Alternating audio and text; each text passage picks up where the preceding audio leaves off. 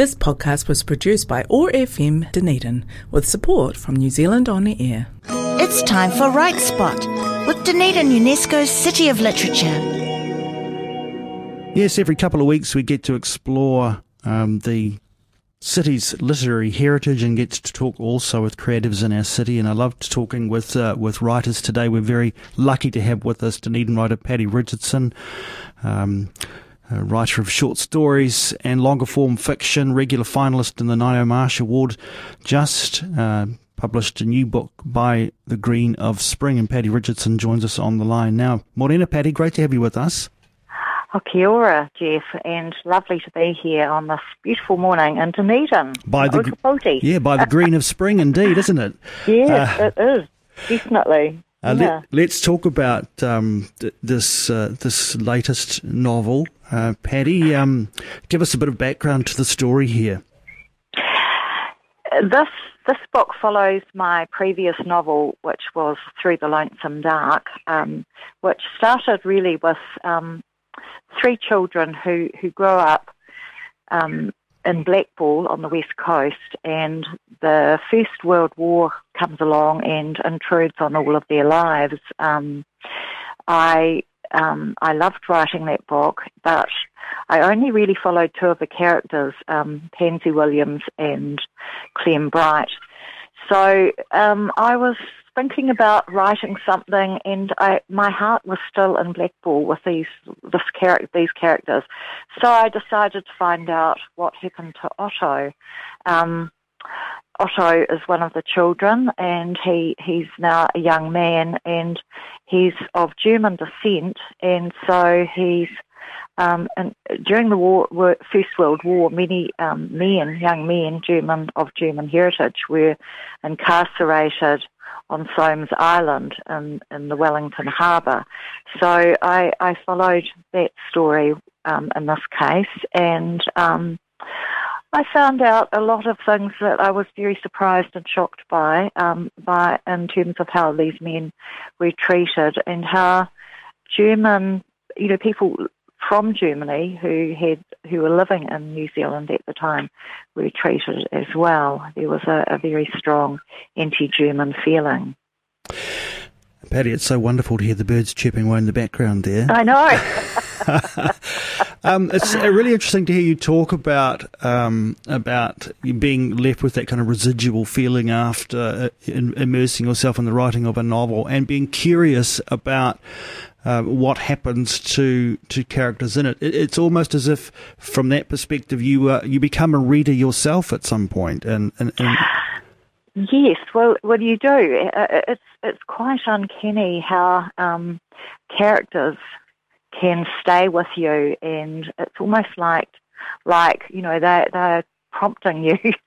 it, it sounds very strangely spiritual, but it, but it is odd how they prompt you to to kind of carry on with them. Um, I after this after through the lonesome dark, I I tried writing something different but these characters were in my head, and um, gosh, over the two years that I wrote that book, I got I became really fond of them, and I wanted to carry on and find out what happened to them. Really, so through the green by the green of the spring was something that I really wanted to write. And um, those characters, I think they're still with me, so maybe it's going to be a trilogy. I just don't know at the moment. I mean, a work, a work, of fiction, but as you've indicated, um, you know, even works of fiction are not really that, are they? They are stories, stories within re- reality, and so you've had to go and, and no doubt do some considerable research around this. Yes, um, it's probably, I, I, would say, I would call it in, in, terms of genre, it's a historical novel. And um, I was really lucky. Um, during when I was writing it, I, I was awarded the Randell Cottage um, writer's residency, which gave me six months in, in Wellington. So I was able to go over to Somes Island. Um, I stayed there for a few nights. Um, I swam in the sea. I walked around the island. I kind of thought about the men, you know, that were you know, incarcerated there under really awful conditions um, for, gosh, you know, about actually about five years because they weren't uh, released until the New Zealand government decided that um, they were no longer a threat to New Zealanders. So they kind of languished there on the island um, for quite a lot longer than when, you know, than after the war ended. So it's not just the characters that stay with you, it's what you learn through writing the book. Oh, yes. And um, while I was there, I did a lot of research at the Alexander Turnbull Library. And one, one thing that really um, really moved me um, was that I found that they had their they had some you know exercise books that these men had written in, um, giving an account of, of their you know their treatment on Somes Island.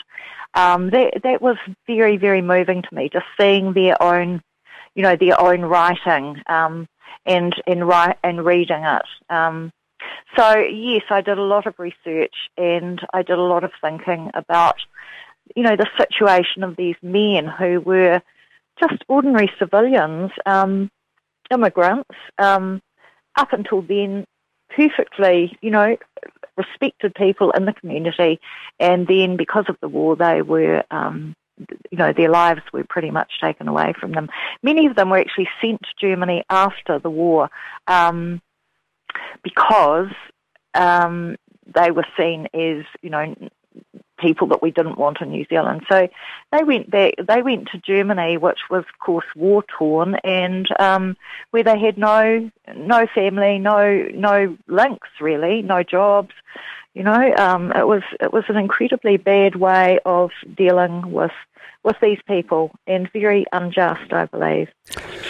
Patty, you mentioned that um, there may yet be some strands to this story which which bring forth another. Um, without giving too much away, what about this this current book? I mean, what what kinds of strands appeal to you? What things left floating are, are the kinds of things that, that, that say to you, hmm, there might still be yet more to talk about here? Um, the the book is in two strands really. Uh, it's Otto's story, but it's also um, Pansy's daughter Lena's story. So she tells her story in Blackball, and then actually the uh, Lena, um, Clem Bright, and Pansy. Um, they all move to Oamaru, where he becomes a stonemason. It was interesting finding out all about stonemasonry as well. But um, so at the end of the novel, um, Otto leaves to go back to Germany, and um, the daughter Lena is is a really um, talented young artist, and she's going to go overseas. So I'm wondering if maybe that that could be the next um, the next move. You know, they they go overseas. Of course, you know the Second World War is coming up. Um, what does Otto find in Germany, and uh, what does Lena find in England? So yeah. And if the, the not, if the lure of that opportunity is strong enough, would that prevent you from uh, attempting to write anything else? I mean, you mentioned starting on another project and then kind of turning away from well, it. Well, I, I, have started on another project, but this one is this one is prodding me. So I think maybe I'll stick with the pro- project that I that I'm working on, and and then um, and then think very carefully about um, about a third book. I know one of the things we, we, we asked you to, to think about for today was was um, was a reading. I don't know whether you have a reading for us or whether it's relevant to, this story or from this story. Do you have something for us, Paddy? Yes, I do. I do. Yeah. Um, okay. So this is from part one. You were always the storyteller, Pansy. Still, the story is mine, and if I put these words down, I wonder how this story might grow and how long it will be before I can put it in your hands. It will be the story of my adventures, a love story as well, the kind where lovers are separated then reunited, a happy ending. Do you remember that first letter we saw in the grey river Argus? Your head was on my shoulder as I read it aloud in his pompous voice a voice as I could muster. Decency demands that those of alien descent should keep quiet and lie low during the war. Alien descent, you said? Who are they talking about? Germans mainly, Austrians as well. It's queer that, calling people aliens. We laughed at that letter just as we laughed about the changing of names, the Dresden Piano Company becoming the Bristol Piano Company, the town of Sarau up near Nelson, Upper Moutere. And German sausage was Belgium. German shepherds were Alsatians. Königs becomes kings. Schmitz becomes Smith. Müllers became Millers. What if Germany wins the war, you said? Will all those names have to be changed back the way we, they were?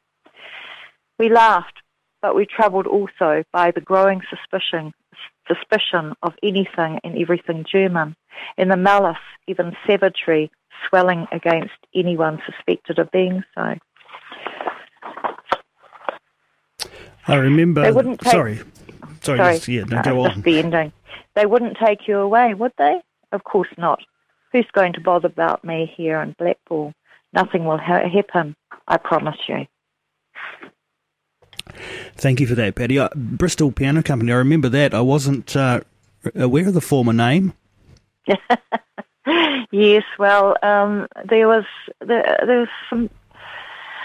Th- those things were quite, um, I guess, quite trivial, but then it, it, it kind of escalated to the point where German pianos were actually smashed, um, German businesses were ransacked. Um, there was just a great deal of savagery against against German people, and um, you know businesses, German businesses, which had always been um, you know accepted in the community, were were you know ignored. People wouldn't go to them. So yeah, it was it was it was savage and cruel, and um, yeah. But I guess people get people when people are frightened or angry, um, they behave in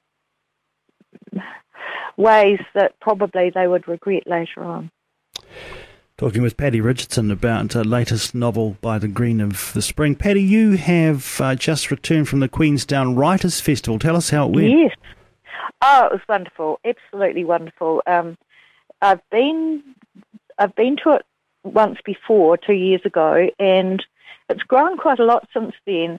But it's a wonderfully friendly atmosphere um, with good writers and just a lovely atmosphere. Really, really fun. And um, I listened to quite a few of the writers, and we had, you know, the opening, and um, it was wonderful. Absolutely. What, what do you great. primarily take away from those kind of opportunities? Is it is it connection? Uh, is it a learning experience?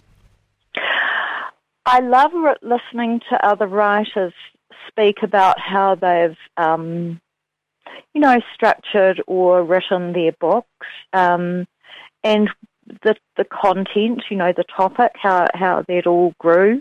Um, I also just love being. I like, you know, I love reading, meet, meeting readers who've enjoyed the book or are buying it. Um, and I had a really lovely um, session with Sue Luce, who is um, who lives in Queenstown. She she interviewed me um, for a session on this Sunday morning. So yeah, uh, just a, a really good atmosphere and a lovely time. Well, Paddy, it's been great to talk with you this morning, albeit, albeit briefly around your, your new work. Um, we can find it widely through all our bookshops, of course, the University Bookshop where you had the launch as well. Mm-hmm. And Absolutely. Yep, well, you've- it's there. Buy for Christmas. There you go. There you go. We're getting close now. Only 30 Yeah. something days till Christmas. So, I hey, know. Um, really appreciate the, the, the insight you've given us into this new work. Um, all the best. We'll be fascinated, I'm sure, uh, to see how the story continues to unfold, if indeed it does, into a third project. But no doubt there are other things that you'll be getting your teeth into as well. Oh, thank you so much, Jeff. It's been lovely talking to you this morning. Kia ora. This podcast was produced by OAR FM Dunedin with support from New Zealand On the Air.